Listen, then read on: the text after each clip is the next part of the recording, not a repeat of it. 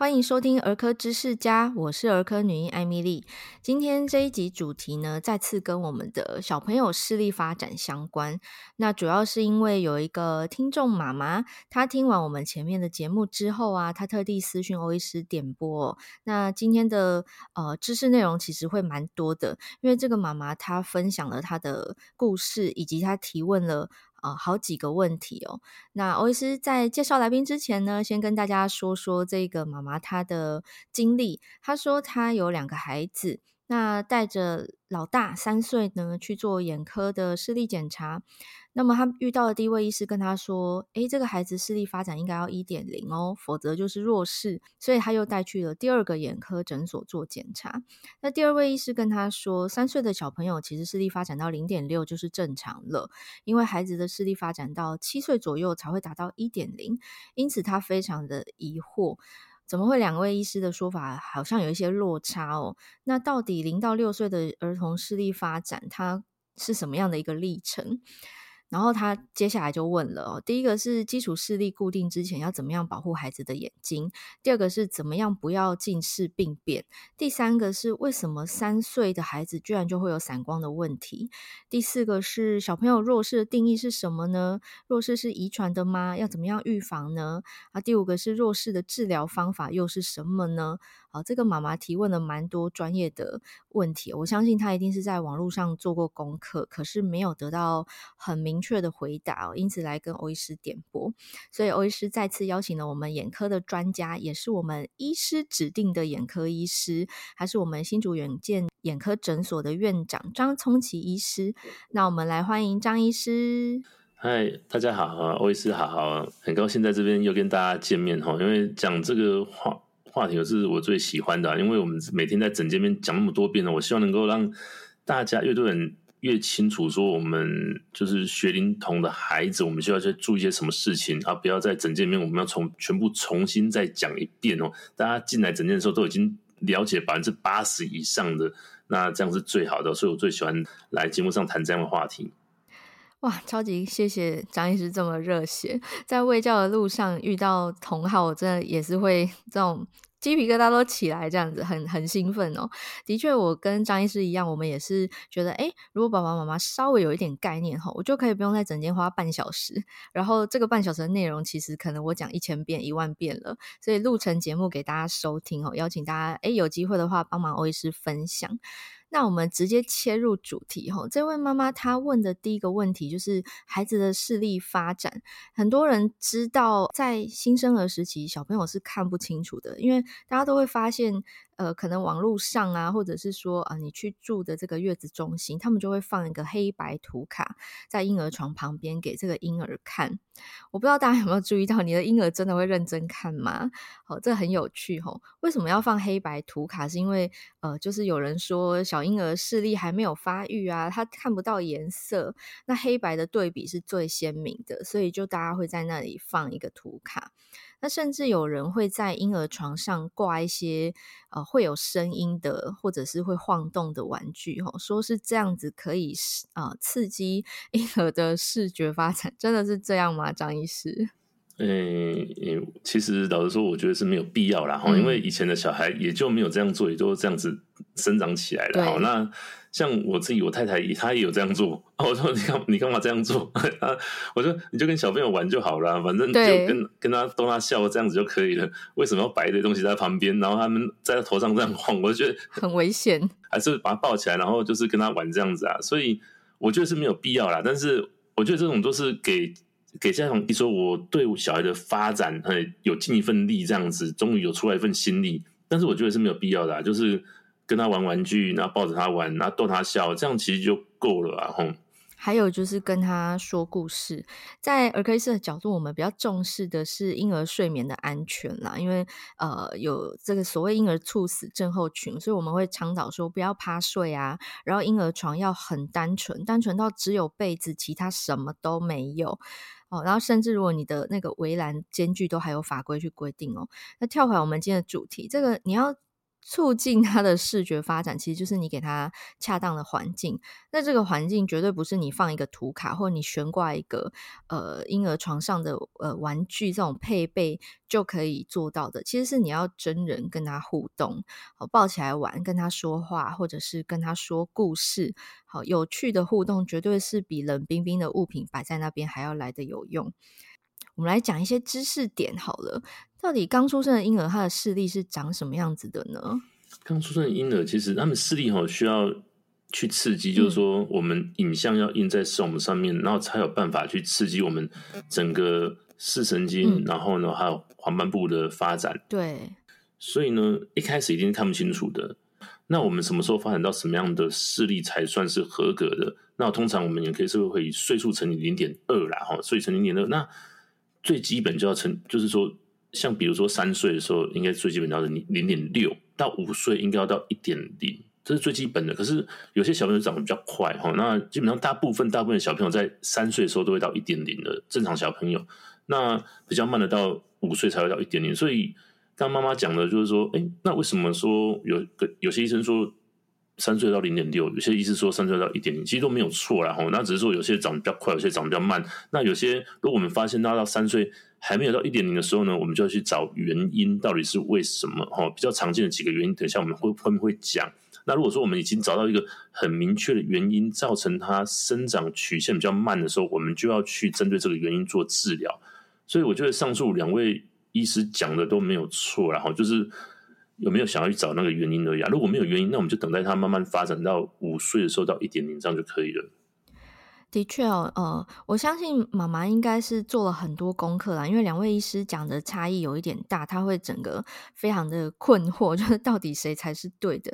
可是医学就是这样，有时候我们呃当医生当久了，都会觉得医学是一种艺术，就是人的发展发育个体差异其实可以很大哦。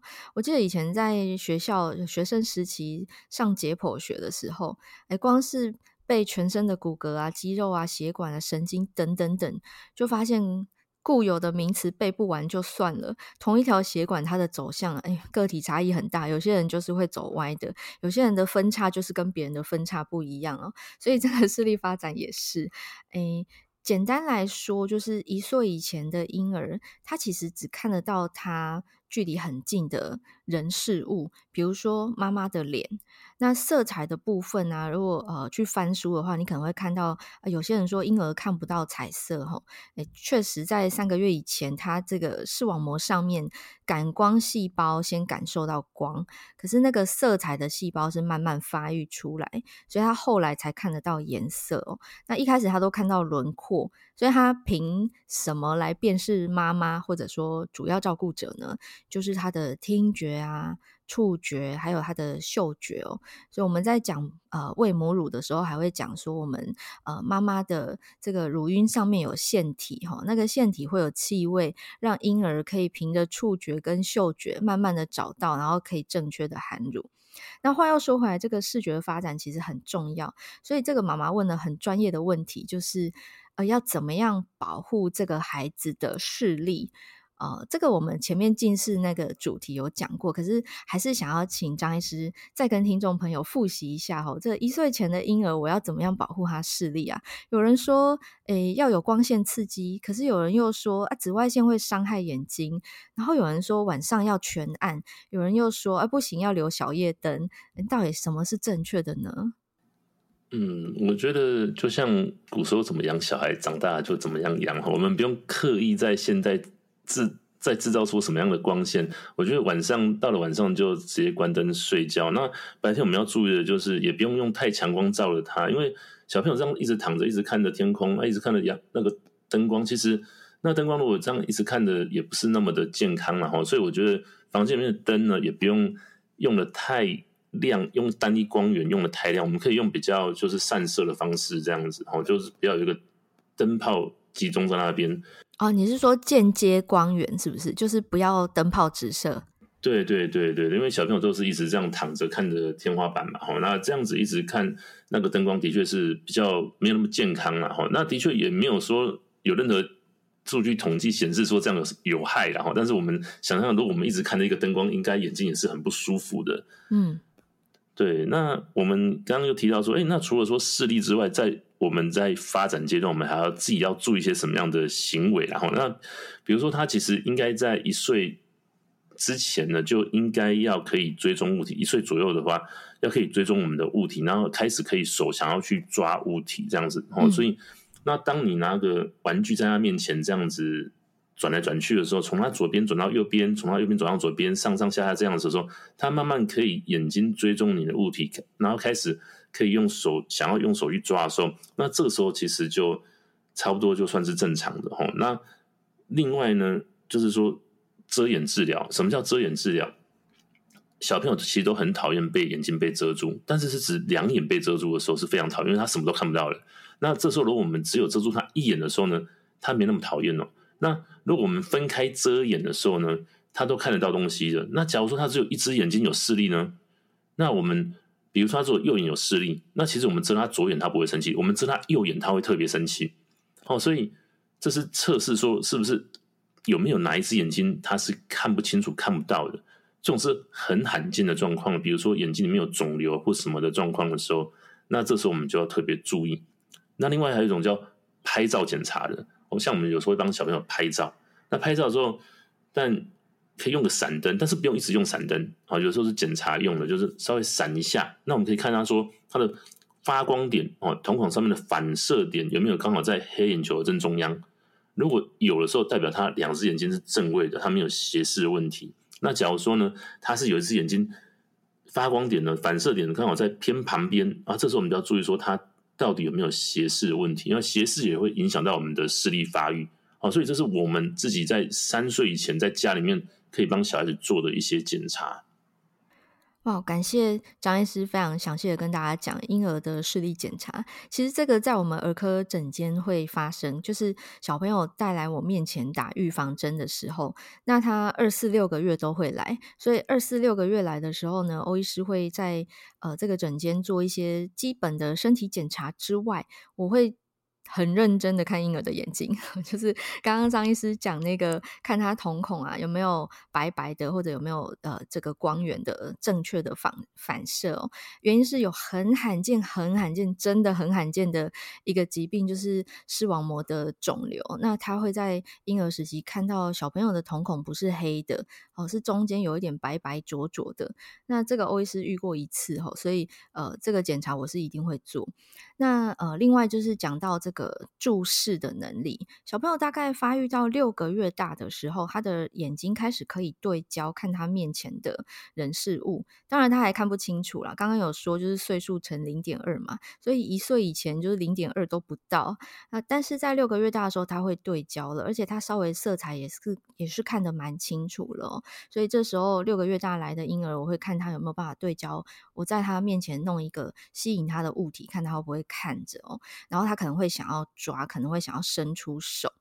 那再来，张医师刚刚提到一个是遮眼检查，这个遮眼检查就是看他单眼的视力有没有正常，一样是看他会不会注视啊，会不会去想要抓。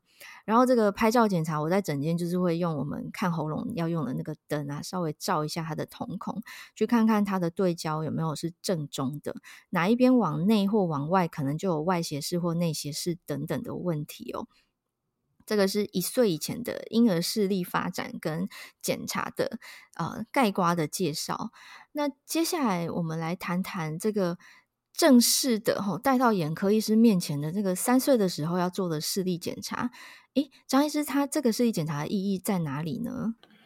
对，那其实刚刚欧医师已经介绍非常详细哦，就是所以其实我们很少看到这种，因为我们其实不喜欢面对小怪兽了，啊，所以 小动物，所以其实这是小儿科医师已经帮我们解决掉前面比较困扰的部分，所以是非常感谢小儿科医师哦，因为我们一遇到小不会讲话的小朋友，我们就。对，就 就是没有办法哦，所以这都是靠小儿科医师帮忙。那我们什么时候带到眼科检查？大概就是三岁左右。那我们都会请父母说，在先在家里面先教小孩怎样去比视力表那个一的缺口。对，哦，先让他先在画一张图，让他自己在家里面先比一下。嗯，然后呢，然后三岁左右呢，我们来到医疗院所呢，我们就可以开始说这样比视力表之后，然后呢要开始测量他的视度数嘛。啊，度数的话要坐在机翼前面。其实前面他有时候一个比较安定的个性，哈，因为如果说他都会很害怕或什么话，所以就比较难测量。所以三岁左右、三岁半左右，应该可以开始控制自己的行为的时候呢，就可以带医疗院所检查。那可是呢，通常第一次或者前面几次小朋友就是很调皮啦，所以有时候我们请家长要稍微控管一下小朋友的。嗯像我们如果只有写请勿触摸的时候呢，其实没有人要管他，他可能会直接拍打。对，有些有些餐厅或什么直接写标价啊，这个花瓶八万块哦，十十几万块哇，哎呀，那家长就会立刻说，哎，小朋友不要靠近哦。对，那眼科仪器要标一下这一台五十万之类的。对对对，有时候想让我干脆标价算了，因为只有写请勿触摸，或或是说我们工作人员在那边跟小孩说、嗯、不要碰不要碰，嗯，家长反而会生气说干嘛骂我小孩，然后客诉。对对对。对，那可是我们还是要尽量帮小朋友检查。然后，好，那这时候三岁左右就在比视力表，然后呢，就是要来测量我们的度数。然后，另外就是我们刚刚所说到，哎，像斜弱视、斜视，还有屈光不正造成的弱视，好，这两个是这个年纪最大的重点。然后就是斜有没有斜视啊？斜视有没有造成弱视？然后呢，就是我们的屈光不正啊，有没有造成弱视？张医师，我我想要替听众朋友发问。呃，屈光不正是什么意思？应该很多人不知道。对，屈光不正的话，就是哎，我们的远视太多、近视太多或散光太重。哦，所以，比如说我们如果说我们去测量度数，如果有五十度近视，会不会需要配眼镜？不会。那如果散光五十度，会不会需要配眼镜？不会。所以，轻微的屈光不正，只要不是零度，就叫屈光不正。那屈光不正要很多才会引起视力发展的异常哦，比如说远视太多也不行哦，近视太多也不行哦。那为什么？就是说大家都会想说，哎，远视不是很好吗？没有，远视太多代表医学上的远视太多，代表你的影像呈现在视网上面也不在刚好的位置上面，就很像投影机没有投对位置，所以跟我们国文学上的远视听起来好像有点不太一样哦。所以不管是远视还是近视还是散光。都是你这台投影机没有投影在视视网上面的影像是不够清楚的。好，那这个时候呢，我们视力发展呢，需要一个清楚影像不断的刺激我们视网膜的发育。那假如这个影像不清楚，它发展出来的视网膜视神经就不是高解析度的，所以它就没办法看到一点零的影像。哦，这就是为什么才三岁，就是不像我们刚刚讲说五六岁才会一点零哦，才三岁就要带去检查。最重要的原因就是因为他还在发育，他还在发展。万一有一点什么小异常，我们及早发现，及早去矫正他，然后才可以让他在该有的年纪哦，尽量的发育到真正一点零的这个零度的好的一个视力，是这样的意思，对吗？